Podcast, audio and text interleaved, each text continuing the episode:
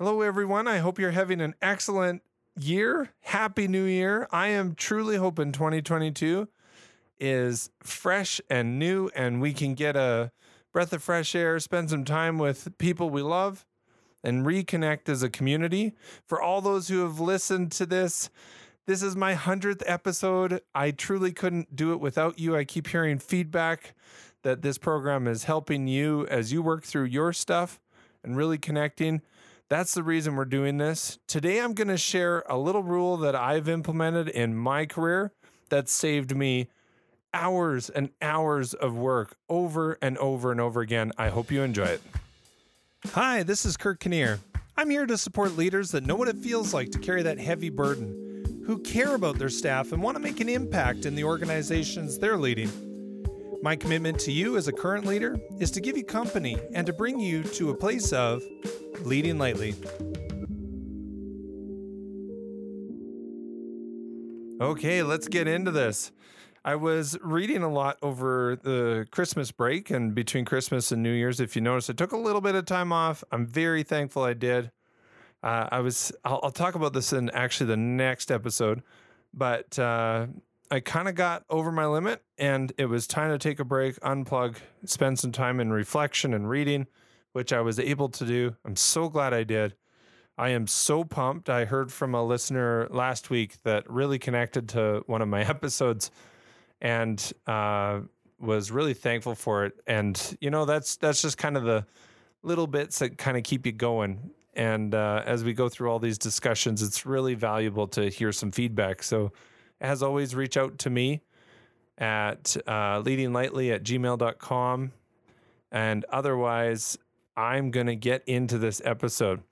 So, I was reading an article. I don't think I don't know if I'd find it. It was more like browsing, and I read this headline that uh, it it said something like "Good leaders waffle," and it, what it was actually talking about was the challenge in in leadership that causes you to consider all sorts of aspects of an issue, which can be seen by the public as waffling it was a big affirmation for me because I've been called a waffler on a few times. I have a team of people.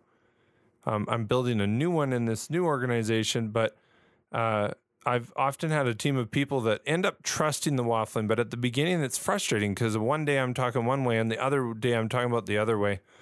And uh, after reading this, kind of browsing through this article, I started to think about you know why people waffle on things and and kind of instead of being frustrated with it i found like the article opened me up to rethinking about doing it as not a bad thing and as i started to reflect further on that i realized that by challenging my own thought patterns and that of my team i've saved myself countless hours if not months of work on some issues and probably years of work in my career. It has it has been the largest, single largest uh, contributing factor to me finding solutions that were previously unfound, or in some meetings, people would say they were unfindable. So, how do you do that in an effective way? Now, there's a couple aspects of this. There's the communications aspect of it, but then there's also the internal aspect of I'm going to call it waffling, but I I have kind of clarified it for myself and changed it into a 10 minute rule. So what I do is I will spend 10 minutes debating with myself the other side of any decision that I'm going to make. It's a frustrating exercise, but I will always spend 10 minutes now, here's the reason I can do this. I can't even share a more recent example of this because it's too close uh, right at this time. But here's why I do it. Every time somebody comes to me with an issue or a solution, I will sit down and clear my desk and clear my mind for 10 minutes and completely debate the other side. I recently had a situation where because I debated the other side, I avoided making a decision that would have been catastrophic, but it seemed very simple. And what happens, and where this becomes really important in leadership, is if you have an issue that seems simple and you make a quick shotgun decision without doing this 10 minute rule, and then that decision backfires on you, you start becoming quite gun shy at making decisions. Now, I'm not talking about uh, like the shooting from the hip in a conversation. Uh, I'm talking about decisions like hiring, firing, uh, moving, moving staff to different places. There's uh, th- those are HR related. Adding a new program, removing something, an offering to your community, whatever those things are, every single one of them that you make wrong that seems so logical and right to your core you thought they were the right decision, every one of those that doesn't work out will reduce your long term productivity as a decision making leader. You become more almost too much democratic where you're talking to everybody and you're never really making a decision. Now, the other side of that spectrum, so I'm going to do this exact thing in this discussion, but the opposite side of that spectrum is where you overanalyze a decision so much that even simple decisions become too complex to make. Now, I talked about this in a previous episode where I talked about scope creeping a simple solution. Let's say you want to do a little bit of training, but then you also want somebody to read a book. If you do both of those, you might not get it done. But if you just say, hey, take the training and here's the book, and you just mail it out, then you probably are more likely to do it. So what happens on the flip side is if you overanalyze and you're like, oh, I want to do this training in the book, and then oh, I want to bring people in and then get an expert in to do more of the training, whatever that may be, if you start ramping up every idea you have or every decision you make, you end up becoming unproductive on the opposite side of the spectrum where you're overanalyzing and under deciding. Both of these both of these ands are both dangerous. So now that's the that's the mental part of it. And the exercise is quite a bit simpler than you think. So, uh, what you do is you write down all the reasons you want to make a decision and you spend 10 minutes fighting yourself on why this is the best decision. But you are not spending the 10 minutes defending, you are spending 10 minutes attacking your own position. Now, this comes with several positive outcomes in your leadership journey. Number one is if you get good at it, you don't end up getting hit with I call them left field hits. The something that someone says to you that you never anticipated and you never planned being asked. The interesting part about this is when I got more and more senior in my leadership roles, I expected more sophisticated left field hits. So I would overthink an issue so much that I would go into a meeting and someone would ask a very simple question that was so, you know, off target that it almost shocked me out of being able to answer it properly. So you've got to take the highly intellectual reasons you shouldn't make the decision as well as the very very simplified reasons, like the completely uninformed reasons why you shouldn't make a decision. Both ends of that spectrum will give you clarity on the decision that you're making. The better you get at this, the less of those hits that are going to get you that you're not going to expect.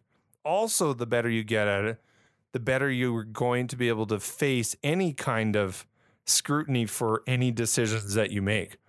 Now, I say 10 minutes. Sometimes it can take you weeks if it's a big decision.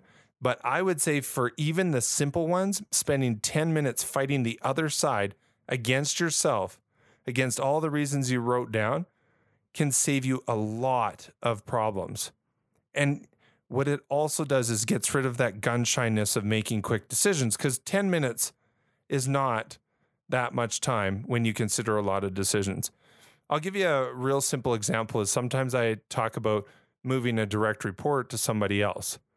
And I'll be like, or not a direct report for me, but somebody moving a staff to report for someone else. You sit there and you think about it, and all you can think of is the reasons why you should do it. And you don't spend time thinking about all the reasons you shouldn't.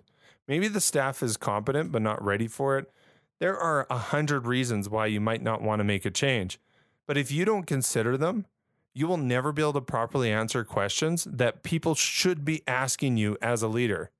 If people aren't asking you questions, there's a whole other issue going on. But you want your staff to be able to, you know, debate the heck out of a decision and then move forward together on the same page in support of each other on that decision.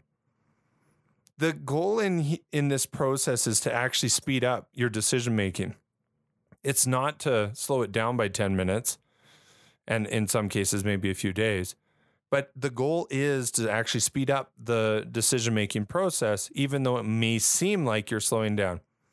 Now here's the here's the interesting thing. I've had people that I've worked with that have said, I don't have 10 minutes to make a decision on this or to sit down and think. And I'm like, tell me a decision in like if you're not an emergency doctor or in an emergency situation, and I'm talking emergency, tell me a situation where you don't have 10 minutes to reflect on it and combat yourself. I can't think of a single one. I've had many situations where the media have put a lot of pressure and I said, I'll call you in 15 minutes and then I think through the whole thing, debate myself and and kind of put myself in their seat to figure out what questions I would ask if I was them. See, the whole process of being a leader and going through this reflective waffling almost process is to get yourself thinking outside of your own shoes. We each have strengths, we each have weaknesses, but the better you can reflect on someone else's strengths and someone else's opinion, the better you can answer to concerns and the better you can connect with your team. Think through this the next time you have a decision and and then also I would challenge you to reflect on those moments where you thought you had a quick decision, you made it and you regretted it. Because what those will do is they will change the flow of your decision making ability. They kind of freeze you up and make you an inefficient leader. So think about it on both sides of the spectrum. Maybe there's a decision you took way too long on as well that you need to reflect on so that you can grow from it. And remember, as a leader, you need to lead in the areas where people are hesitant, where where leadership is required, but you need to understand your community. So sometimes your gut might tell you that something you a decision you made was the right decision, when the entire community would prove to you that it wasn't. So you got to kind of think through this whole process because in some situations you are there to lead, in others you are there to follow, and it's your job to determine the two. Finally, in communication, my only tip on this and what I find is staff after a while will understand that I'm that I go through this process with everything and then they start to join the debate. You don't be afraid when people say, "Oh, you you're kind of flip flopping on a decision." As long as you make that decision, don't worry about it. But what starts to happen is you can get in these heated debates where people will argue both sides of every decision you make, and it's excellent. It is not a bad thing. It actually shows you that you're a strong leader. I asked a question in a meeting today whether you know, uh, weak leaders can hire strong people because strong people will stand against you when you, they need to. And I don't, and the answer of the people in the room was, I don't think so. And I would agree on that. So you have to determine when you lead and when you follow and make it clear to people that you're currently deliberating, you're debating on this decision.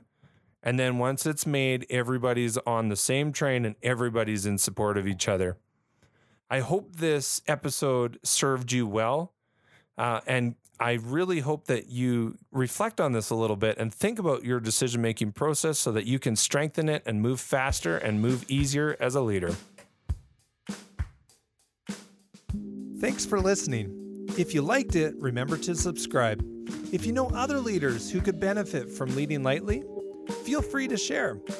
For more resources, visit our website at leadinglightly.com.